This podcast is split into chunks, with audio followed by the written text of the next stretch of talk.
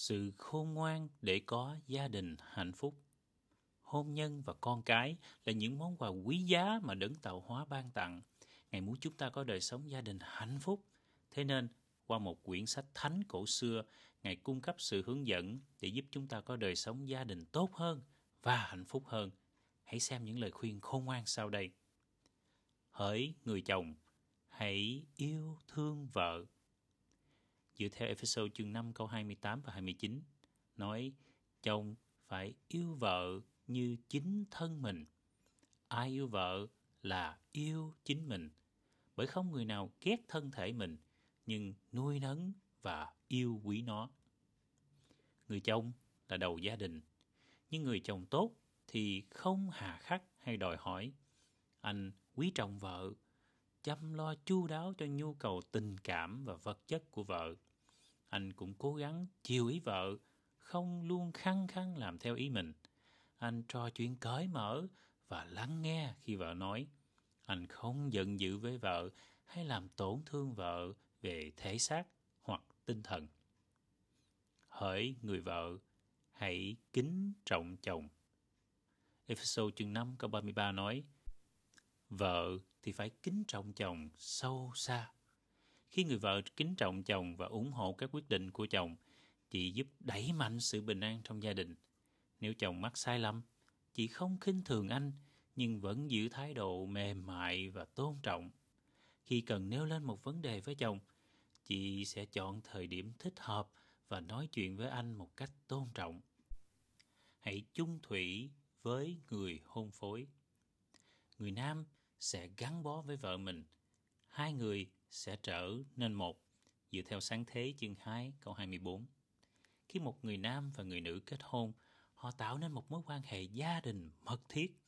Vì thế, vợ chồng nên cố gắng giữ cho mối quan hệ hôn nhân vững bền qua việc trò chuyện chân thành và làm những điều tử tế cho nhau. Họ cũng nên chung thủy với nhau, không có quan hệ tình dục ngoài vòng hôn nhân. Ngoại tình là tàn nhẫn, nó hủy hoại lòng tin và có thể làm tan vỡ gia đình.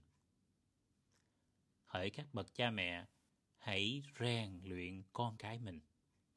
Châm ngôn chương 22 câu 6 nói Hãy rèn luyện con trẻ trong đường nó phải đi, dù khi nó về già vẫn không lìa đường ấy. Thượng đế đã giao cho cha mẹ trách nhiệm rèn luyện con cái. Điều này bao gồm việc dạy con cách cư xử và làm gương tốt cho con. Khi một đứa trẻ cư xử chưa phải phép, bậc cha mẹ khôn ngoan sẽ không phản ứng thái quá. Cha mẹ phải mau nghe, chậm nói, chậm nóng giận. Nếu nhận thấy cần phải sửa phạt, cha mẹ sẽ làm thế một cách yêu thương, chứ không phải vì nóng giận. Hỡi những người làm con, hãy vâng lời cha mẹ. Ephesos chương 6 câu 1 và 2 khuyên Hỡi những người làm con, hãy vâng lời cha mẹ, hãy hiếu kính cha mẹ. Con cái nên vâng lời cha mẹ và cư xử với họ một cách kính trọng sâu xa. Khi tỏ lòng hiếu kính cha mẹ, con cái mang lại niềm vui cho cả nhà và góp phần tạo sự bình an hòa thuận cho gia đình. Con cái đã trưởng thành, tỏ lòng hiếu kính cha mẹ qua việc đảm bảo họ được chăm sóc tốt. Điều này có thể bao gồm việc giúp họ chăm sóc nhà cửa hoặc hỗ trợ về tài chính khi họ cần. Tôi đã trở thành người chồng tốt hơn. Một anh tên Rahu kể lại, do hoàn cảnh xuất thân nên tôi từng là người rất hay đòi hỏi. Nhưng tôi đã học được rằng là người làm đầu gia đình, tôi nên lắng nghe vợ mình và không được ích kỷ hay gia trưởng. Trước mắt Thượng Đế, cô ấy và tôi là một, nên tôi đối xử với cô ấy như với chính thân thể mình. Nhờ có sự hướng dẫn khôn ngoan này, tôi đã trở thành người chồng tốt hơn nhiều và có được đời sống gia đình hạnh phúc. Tìm hiểu thêm Để biết thêm những lời khuyên thực tế về cách cải thiện đời sống gia đình, xin truy cập jvk.org và vào mục Kinh Thánh giúp bạn về hôn nhân và gia đình. Sự khôn ngoan để sống hạnh phúc. Một chị tên Rani nói, mặc dù buồn khi nhìn thấy những điều tồi tệ trên thế giới này như chiến tranh, sự nghèo đói, bệnh tật và trẻ em bị ngược đãi, nhưng tôi không còn cảm thấy vô vọng nữa. Chị Rani đã tìm được hạnh phúc thật khi học về nguồn của sự khôn ngoan thật là đấng tạo hóa của chúng ta, Thượng Đế toàn năng. Khi đọc các bài kế tiếp, hãy để ý xem làm thế nào lời dạy của Ngài có thể giúp bạn có được gia đình hạnh phúc, có mối quan hệ hòa thuận với người khác, tìm được sự thỏa lòng, hiểu được nguồn gốc của sự đau khổ và sự chết, có niềm hy vọng vững chắc cho tương lai, biết được đấng tạo hóa của chúng ta và đến gần với Ngài hơn. Bạn cũng sẽ thấy rằng sự khôn ngoan của đấng tạo hóa không chỉ dành cho một số ít người được chọn, nhưng được ban rộng rãi cho tất cả những ai tìm kiếm sự khôn ngoan của Ngài. Sự hướng dẫn để có các mối quan hệ hòa thuận. Đấng tạo hóa cho chúng ta biết cách để có mối quan hệ hòa thuận với người khác, dù là ở nhà, nơi làm việc hoặc với bạn bè. Hãy xem một số ví dụ về lời khuyên khôn ngoan của Ngài mà nhiều người đã áp dụng thành công. Hãy sẵn lòng tha thứ. Hãy tiếp tục rộng lòng tha thứ nhau, cho dù có lý do để phàn nàn về người khác. Colosse chương 3 câu 13 Tất cả chúng ta đều mắc sai lầm. Chúng ta có thể xúc phạm người khác, hoặc người khác có thể xúc phạm chúng ta. Dù là trường hợp nào thì tất cả chúng ta đều cần tha thứ và cần được tha thứ. Khi tha thứ, chúng ta bỏ đi cảm xúc oán giận đối với người đã xúc phạm mình. Chúng ta không lấy ác trả ác và cũng không thường xuyên nhắc người đó nhớ về lỗi lầm hoặc khuyết điểm của họ. Nhưng nếu chúng ta bị tổn thương sâu sắc và không thể ngừng suy nghĩ về việc đó thì sao? Khi ấy, chúng ta nên nói chuyện riêng với người đó một cách tôn trọng về vấn đề ấy. Mục tiêu của chúng ta là để làm hòa, chứ không phải để chứng minh là mình đúng. Hãy khiêm nhường và tôn trọng người khác. Hãy khiêm nhường, xem người khác cao hơn mình. Dựa theo Philip chương 2 câu 3. Khi chúng ta khiêm nhường và tôn trọng người khác, họ sẽ thích ở gần mình. Họ biết chúng ta sẽ là người tử tế, biết quan tâm và sẽ không cố tình làm tổn thương họ. Nhưng nếu xem mình hơn người khác hay cứ khăng khăng bắt người khác làm theo ý mình thì chúng ta sẽ gây mâu thuẫn và căng thẳng. Họ sẽ xa cách mình và mình sẽ có rất ít bạn hoặc thậm chí không có bạn. Đừng thiên vị. Thượng đế không hề thiên vị, nhưng trong các dân hãy ai kính sợ Ngài và làm điều đúng thì được Ngài chấp nhận. Dựa theo công vụ chương 10 câu 34 và 35. Đấng tạo hóa của chúng ta không xem trọng người này hơn người khác chỉ bởi vì quốc tịch, ngôn ngữ, địa vị xã hội hay màu da của họ. Từ một người, Ngài làm nên muôn dân. Thế nên, theo một nghĩa nào đó, tất cả nhân loại đều là anh chị em. Khi đối xử với người khác một cách tôn trọng và tử tế, chúng ta làm cho họ hạnh phúc, chính mình cũng hạnh phúc hơn, đồng thời làm vui lòng đấng tạo hóa của chúng ta. Hãy mềm mại. Colosse chương 3 câu 12 nói, anh em hãy mặc lấy sự mềm mại.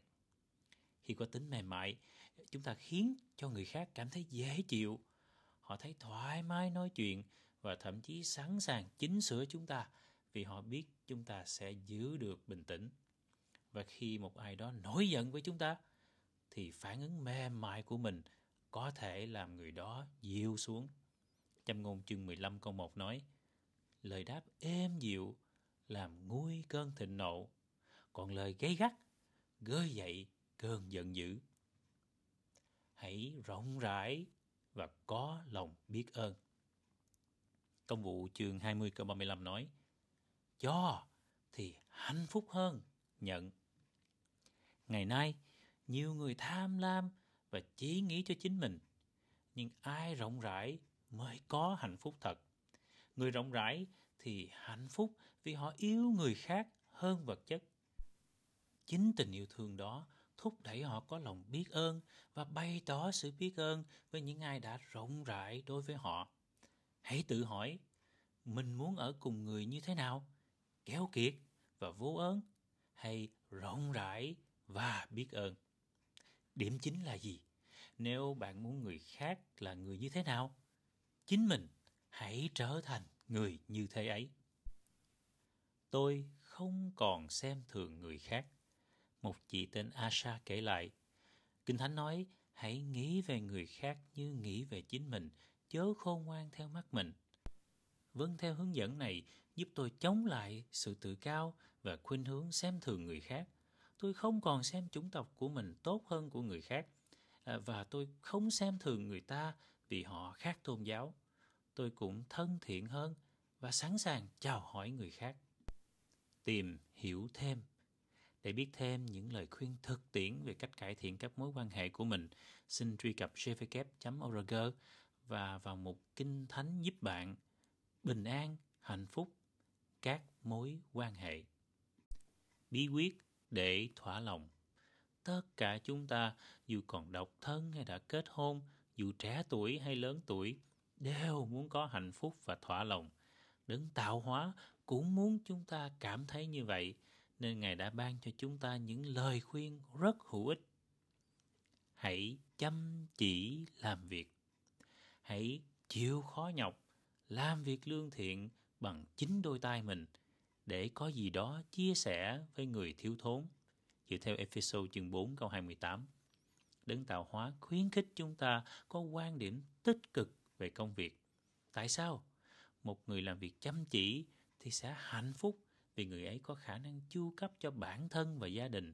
Người ấy còn có thể giúp đỡ những người thiếu thốn. Người ấy cũng sẽ được chủ quý trọng. Thế nên, một nhân viên giỏi thì dễ giữ được việc làm hơn. Kinh Thánh rất đúng khi mô tả phân thưởng của việc chăm chỉ làm việc là món quà của Thượng Đế. Hãy lương thiện. Chúng tôi tin mình có lương tâm thật thà và muốn sống lương thiện trong mọi việc. Dựa theo Hebrew chương 13 câu 18, nếu là người lương thiện, chúng ta sẽ có lòng tự trống và có bình an nội tâm và ban đêm sẽ ngủ ngon giấc hơn. Ngoài ra, người khác sẽ tin tưởng và tôn trọng chúng ta. Nếu thiếu lương thiện thì đánh mất những điều tốt đẹp ấy. Lương tâm của họ cũng sẽ bị dây dứt và họ có thể phập phòng lo sợ người khác sẽ phát hiện điều mình đã làm. Có quan điểm thăng bằng về tiền bạc. Hãy giữ lối sống không ham tiền, đồng thời thỏa lòng với những gì mình hiện có. Dựa theo Hebrew chương 13 câu 5. Chúng ta cần tiền để mua thực phẩm và những thứ cần thiết khác. Tuy nhiên, lòng ham tiền thì rất nguy hiểm nó có thể khiến một người dành hết thời gian và sức lực để kiếm thêm nhiều tiền. Việc kiếm tiền như thế có thể làm rạn nứt hôn nhân, tước đi thời gian của người đó dành cho con cái và ngay cả làm tổn hại sức khỏe của bản thân. Hơn thế nữa, người ham tiền có thể bị cám dỗ làm điều thiếu lương thiện. Một người khôn ngoan từng nói, người trung tính sẽ nhận nhiều ân phước, nhưng kẻ vội làm giao khó giữ mình vô tội. Hãy chọn sự giáo dục tốt nhất. Châm ngôn chương 3 câu 21 nói Hãy gìn giữ sự khôn ngoan thiết thực và khả năng suy xét. Một nền giáo dục tốt giúp chúng ta trở thành người đáng tin cậy, bậc cha mẹ có trách nhiệm. Nhưng nền học vấn tốt thôi thì chưa đủ để đảm bảo cho chúng ta có một đời sống bình an và yên ổn lâu dài. Để thật sự thành công trong tất cả các lĩnh vực của đời sống, chúng ta cần sự giáo dục mà Thượng Đế cung cấp. Kinh Thánh nói về người lắng nghe lời của Thượng Đế như sau. Mọi việc người làm đều sẽ thành công. Tôi cảm thấy hạnh phúc và thỏa lòng. Anh Kishore kể lại, ở nơi tôi sống, nhiều người nỗ lực để học thật cao cũng như có được của cải và danh tiếng. Nhưng họ vẫn khó tìm thấy hạnh phúc thật sự, ngay cả sau khi đã đạt được những mục tiêu đó. Tôi có được quan điểm thăng bằng nhờ Kinh Thánh. Tôi học được rằng tiền bạc có thể bảo vệ chúng ta trong một số phương diện, nhưng ờ, nó không thể mua được hạnh phúc hoặc tình yêu thương chân thật. Tôi cảm thấy hạnh phúc và thỏa lòng vì Kinh Thánh giúp tôi đưa ra những quyết định khôn ngoan về công việc và tiền bạc. Tìm hiểu thêm để biết thêm những lời khuyên thực tiễn của đấng tạo hóa về công việc, giáo dục và các vấn đề liên quan đến tiền bạc, xin truy cập cvk e org và vào mục Kinh Thánh giúp bạn bình an và hạnh phúc. Tại sao chúng ta chịu đau khổ, già và chết? Đấng tạo hóa xem chúng ta như con cái của Ngài, thế nên Ngài không muốn chúng ta chịu đau khổ, nhưng xung quanh chúng ta lại có quá nhiều đau khổ. Tại sao lại như thế? Bậc cha mẹ đầu tiên trên đất gây đau khổ cho chúng ta. Bởi một người mà tội lỗi vào thế gian và bởi tội lỗi mà có sự chết. Nên sự chết trải trên mọi người dựa theo Kinh Thánh ở Roma chương 5 câu 12. Thượng Đế đã tạo ra hai người đầu tiên là Adam và Eva với cơ thể và trí óc hoàn hảo. Ngài cũng ban cho họ một ngôi nhà là khu vườn địa đàng trên đất gọi là vườn Eden. Ngài bảo họ được ăn mọi thứ cây trong vườn, chỉ trừ một cây. Tuy nhiên, Adam và Eva đã chọn ăn trái của cây mà Ngài cấm và hành vi đó chính là tội lỗi. Sau khi họ bất tuân, Thượng Đế đã đuổi cả hai ra khỏi khu vườn ấy và đời sống của họ trở nên khó khăn. Dần dần họ sinh con cái và đời sống của con cái cũng gặp khó khăn. Tất cả họ đều già đi và chết. Chúng ta bị bệnh, già và chết vì chúng ta từ gia đình nguyên thủy ấy. Ác thần gây thêm đau khổ cho chúng ta. Cả thế gian nằm dưới quyền của kẻ ác. Dựa theo Kinh Thánh năm một văn chương 5 câu 19, kẻ ác ở đây được gọi là Satan. Hắn là một tạo vật thần linh vô hình đã chống lại Thượng Đế. Về sau, có những tạo vật thần linh khác theo phe Satan và được gọi là các quỷ. Những ác thần này dùng quyền năng của chúng để lừa gạt người khác và khiến họ bất trung với đấng tạo hóa. Chúng cũng gây ảnh hưởng lên nhiều người để khiến họ làm điều xấu. Satan và các quỷ thích thú khi gây ra đau đớn và khổ sở cho người ta. Đôi khi, chúng ta tự gây đau khổ cho bản thân.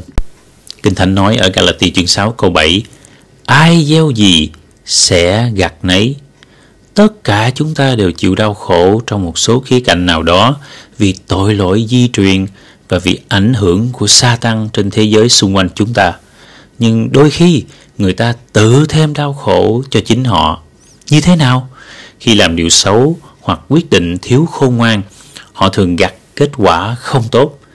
Trái lại, khi làm điều tốt thì họ sẽ đạt được những kết quả tốt. Chẳng hạn, một người chồng, người cha có tính lương thiện, làm việc siêng năng và yêu thương gia đình sẽ gặt hái nhiều điều tốt đẹp và làm cho gia đình người ấy được hạnh phúc. Nhưng nếu một người cờ bạc, rượu chè hoặc lười biếng thì có thể khiến bản thân và gia đình lâm vào cảnh khó nghèo. Vì thế, chúng ta nên khôn ngoan lắng nghe lời của đấng tạo hóa. Ngài muốn chúng ta gặt hái nhiều điều tốt đẹp, có cả sự bình an tràn đầy. Chúng ta đang sống trong những ngày sau cùng. Dựa theo 2 Timothy chương 3 câu 1 tới 5 nói trong những ngày sau cùng, người ta chỉ biết yêu bản thân, ham tiền, không vâng lời cha mẹ, thiếu tự chủ, hung dữ, không yêu điều lành. Ngày nay, nhiều người cư xử giống như những lời đã được tiên báo ở trên. Lối cư xử của họ càng chứng minh thêm rằng chúng ta đang sống trong những ngày sau cùng của thế giới này. Kinh Thánh đã báo trước thời kỳ của chúng ta sẽ được đánh dấu bởi chiến tranh, đối kém, những trận động đất lớn và dịch bệnh. Những điều này gây ra rất nhiều đau khổ và chết chóc. Sau đây là kinh nghiệm của một anh tên Sanjay. Tôi đã tìm được bình an nội tâm. Tôi bị liệt lúc 19 tuổi và người ta nói rằng đó là do kiếp trước tôi đã làm điều xấu. Vì thế, tôi rất đau khổ về mặt tinh thần và cảm xúc. Tôi được dạy rằng Thượng Đế gây ra đau khổ cho nhân loại. Tôi không thể yêu thương một Thượng Đế tàn nhẫn như thế. Rồi tôi xem xét Kinh Thánh và học được rằng đấng tạo hóa quan tâm đến chúng ta và một tạo vật thần linh gian ác gọi là sa tăng mới là nguyên nhân chính gây đau khổ cho nhân loại tôi cũng học được rằng Đức Chúa Trời sắp sửa hủy diệt sa tăng và sửa chữa mọi tai hại do hắn gây ra. Tôi đã ngày càng yêu thương một Đức Chúa Trời tuyệt vời như vậy. Tôi đã tìm được bình an nội tâm. Những lời dạy mang lại hy vọng. Thượng Đế đã hứa sẽ mang lại nhiều thay đổi đầy hào hứng trong tương lai gần đây. Ngài sẽ chấm dứt sự đau khổ và mang lại một đời sống đầy vui sướng cho nhân loại trên đất này. Tại sao chúng ta có thể tin nơi lời hứa này? Bởi vì Thượng Đế chẳng phải phàm nhân mà nói dối. Hãy xem xét một số điều tốt đẹp mà đấng tạo hóa của chúng ta sẽ thực hiện. Thượng Đế sẽ loại trừ người ác. Dựa theo Thi Thiên bài 92 câu 7 nói, Khi kẻ gian ác mọc như cỏ dại, mỗi kẻ làm ác trở nên hưng thịnh, ấy là để chúng bị diệt mãi mãi. Như chúng ta đã xem trong bài trước, sự gian ác ngày càng gia tăng. Điều này không làm chúng ta ngạc nhiên, bởi vì Kinh Thánh đã báo trước nơi 2 Thê chương 3 câu 1 đến 5 rằng trong những ngày sau cùng người ta sẽ trở nên rất tồi tệ. Tại sao nói những ngày sau cùng? Vì thế gian hiện nay, thế gian bao gồm những người không vâng lời Thượng Đế sắp sửa chấm dứt. Không lâu nữa, Ngài sẽ hủy diệt tất cả những ai không chịu thay đổi đường lối xấu. Sau đó, chỉ những người tốt, tức những người vâng lời Thượng Đế mới được sống sót. Người công chính sẽ hưởng trái đất và được sống trên đó mãi mãi. Dựa theo Thi Thiên bài 37 câu 29. Thượng Đế sẽ hủy diệt sa tăng. Dựa theo Roma chương 16 câu 20 nói Thượng Đế đấng ban sự bình an sẽ dây đạp sa tăng. Khi mọi kẻ gian ác không còn nữa, kể cả sa tăng và các quỷ, thì cuối cùng sự bình an sẽ lan tỏa khắp đất. Đấng tạo hóa của chúng ta hứa rằng không ai làm cho sợ hãi. Dựa theo Miche chương 4 câu 4. Thượng Đế sẽ loại bỏ bệnh tật và sự chết. Khải huyền chương 21 câu 3 và 4 hứa Lêu của Thượng Đế ở với nhân loại Ngài sẽ lao hết nước mắt trên mắt họ Sẽ không còn sự chết than vang, khóc lóc hay đau đớn nữa Đau khổ và bệnh tật sẽ không còn nữa Vì Thượng Đế sẽ sửa chữa mọi tai hại mà sa tăng, Adam và Eva Và sự bất toàn của chính chúng ta gây ra. Kết quả là sẽ không còn sự chết. Những người yêu mến và vâng lời đấng tạo hóa sẽ được sống mãi mãi nhưng họ sẽ sống ở đâu? Đấng tạo hóa sẽ làm cho trái đất trở thành địa đàng. Dựa theo Esai chương 35 câu 1 nói hoang mạc và đất hạn sẽ hoan hỷ đồng bằng khô cằn sẽ hân hoan và trổ hoa như nghệ tây khi thượng đế loại bỏ hết người ác trái đất sẽ trở nên tươi tốt trên đất sẽ đầy dẫy các công viên và vườn tược xinh đẹp và trái đất sẽ sản sinh dồi dào lương thực. Sông hồ và đại dương sẽ được sạch, có đầy sinh vật. Ngay cả từ ô nhiễm cũng không còn ai nói đến nữa. Người ta sẽ sống trong nhà của mình do chính mình xây nên và không còn ai sống vô gia cư hay đói nghèo nữa. Thượng đế sẽ làm người chết sống lại.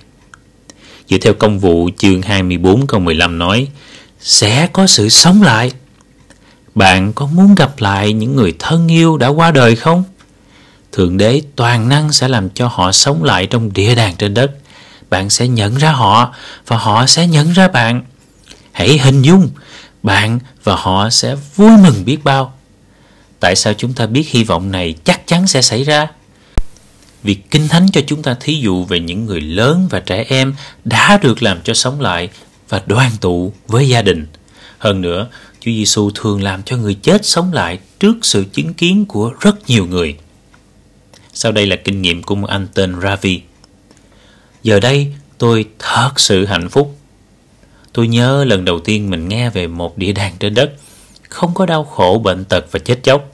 Tôi cười trong bụng và nghĩ là gì có chuyện này. Nhưng khi học Kinh Thánh, tôi đã có được lý do để tin vào quyển sách độc nhất vô nhị này. và những lời hứa trong đó. Tôi đã được thuyết phục để tin rằng Kinh Thánh đến từ Thượng Đế. Ngày trước, sự buồn rầu lo lắng lúc nào cũng hiện trên gương mặt tôi. Nhưng giờ đây, tôi thật sự hạnh phúc. Ngay cả gia đình và bạn bè cũng thấy giờ đây tôi đã khác. Sự hiểu biết giúp chúng ta đến gần Thượng Đế. Đấng tạo hóa không chỉ đầy quyền năng mà Ngài còn có những đức tính đáng quý. Ngài muốn chúng ta học về Ngài và đến gần Ngài. Đó chính là lý do đấng tạo hóa tiết lộ nhiều điều về bản thân. Đấng tạo hóa có một tên riêng. Dựa theo thi thiên bài 83 câu 18 nói Nguyện mọi người biết rằng chỉ mình Ngài danh là Jehovah là đấng tối cao trên khắp trái đất. Kinh Thánh dạy rằng Đức Giê-hô-va chính là Thượng Đế, Đức Chúa Trời thật và duy nhất. Ngài là đấng tạo hóa của vũ trụ và mọi sinh vật. Chỉ mình Ngài xứng đáng nhận được sự thờ phượng của chúng ta. Đức Giê-hô-va là Đức Chúa Trời yêu thương. Một văn chương 4 câu 8 nói, Đức Chúa Trời là tình yêu thương. Đức Giê-hô-va tiết lộ nhiều phẩm chất của Ngài qua Kinh Thánh và những công trình sáng tạo xung quanh chúng ta. Tình yêu thương là phẩm chất nổi bật nhất của Ngài. Mọi điều Ngài làm đều được thúc đẩy bởi tình yêu thương. Càng học nhiều bao nhiêu về Đức Giê-hô-va, chúng ta càng yêu thương Ngài bấy nhiêu. Đức Giê-hô-va là Đức Chúa Trời sẵn lòng tha thứ. Nehemi chương 9 câu 17 nói, Ngài là Đức Chúa Trời sẵn lòng tha thứ. Đức Giê-hô-va biết chúng ta là người bất toàn, thế nên Ngài sẵn lòng tha thứ cho chúng ta. Khi chúng ta thú nhận tội lỗi với Ngài và cố gắng không làm điều xấu, Ngài sẽ tha thứ và không trừng phạt chúng ta về những tội lỗi trong quá khứ. Đức Giê-hô-va mời chúng ta cầu nguyện với Ngài. Thi Thiên bài 145 câu 18 và 19 nói, Đức Giê-hô-va ở gần hết thảy người kêu cầu Ngài, nghe tiếng họ kêu cứu. Đức Giê-hô-va không đòi hỏi chúng ta thờ phượng Ngài bằng các nghi lễ đặc biệt hay vật phẩm tôn giáo. Ngài lắng nghe lời cầu nguyện của chúng ta như cha mẹ đầy yêu thương lắng nghe đứa con yêu quý của họ. Sự khôn ngoan trong tầm tay bạn. Cả kinh thánh đều được Đức Chúa Trời soi dẫn. Dựa theo 2 Timothy chương 3 câu 16, trong câu này từ soi dẫn có nghĩa là Đức Chúa Trời toàn năng đã đặt ý của Ngài vào trí của những người viết Kinh Thánh. Đôi nét về Kinh Thánh có 66 số quyển sách hợp thành Kinh Thánh. Có 40 người được Đức Chúa Trời dùng để viết Kinh Thánh. Năm 1513 trước công nguyên là năm Kinh Thánh bắt đầu được viết cách đây hơn 3.500 năm. Số ngôn ngữ đã có trong Kinh Thánh hoặc một số phần của Kinh Thánh được dịch trong hơn 3.000 thư tiếng. Đức Chúa Trời mời bạn nhận lợi ích từ sự khôn ngoan của Ngài. Dựa theo Esai chương 48 câu 17 và 18, Đức Giê-hô-va nói: Ta, Đức Giê-hô-va, dạy dỗ con hầu con được ích, đấng hướng dẫn con trên đường phải đi. Ước gì con chú ý đến điều răng ta. Sự bình an con sẽ như dòng sông, sự công chính con sẽ như sóng biển. Hãy xem những lời trên như một lời mời mà Đức Chúa Trời dành cho cá nhân bạn. Ngài muốn bạn có bình an nội tâm và hạnh phúc lâu dài và Ngài có thể giúp bạn tìm được những điều này. Sự khôn ngoan của Đức Chúa Trời đã dành sẵn cho bạn. Dựa theo mát chương 13 câu 10 nói, tin mừng phải được rao truyền cho muôn dân. Tin mừng này bao gồm lời hứa của Đức Giê-hô-va về việc chấm dứt sự đau khổ biến trái đất thành địa đàng và làm những người thân yêu đã qua đời của chúng ta sống lại. Đây là thông điệp trong Kinh Thánh mà nhân chứng giê-hô-va đang rao giảng trên toàn cầu. Sau đây là kinh nghiệm của một anh tên Rakesh. Khi đọc Kinh Thánh, tôi đã không còn thấy bối rối nữa. Từ khi còn nhỏ, tôi đã rất bối rối, không biết đấng tạo hóa là ai. Tôi tự hỏi, À, làm thế nào mỗi đất nước lại có một thần hay đấng sáng tạo riêng? Vì thế tôi rất thích câu Kinh Thánh ở Roma chương 3 câu 29 rằng Đức Chúa Trời thật là Đức Chúa Trời của các chân. Tên riêng của Ngài là Jehovah và Ngài muốn chúng ta trở thành bạn Ngài.